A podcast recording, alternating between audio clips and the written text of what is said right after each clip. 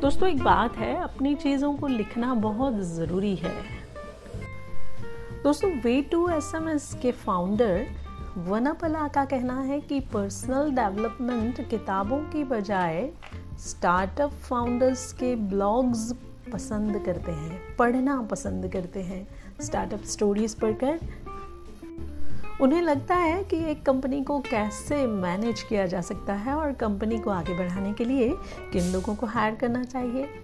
राजू अनवला और भी कहते हैं कि मैं जीवन से जुड़ी हर चीज़ को एक नोटबुक में लिखता हूँ। मैं एक वीक में एक नोटबुक लिखकर पूरा खत्म कर देता हूँ। इस नोटबुक में मैं हर तरह की बातें लिखता हूँ।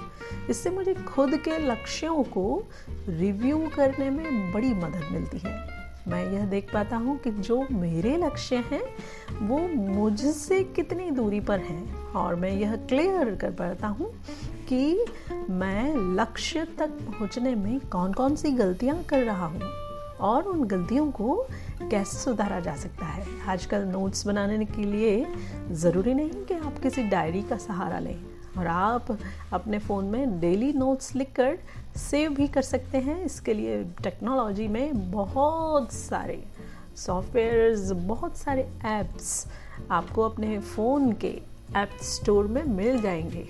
तो हो जाइए तैयार और शुरू कर दीजिए अपनी चीज़ों को लिखना।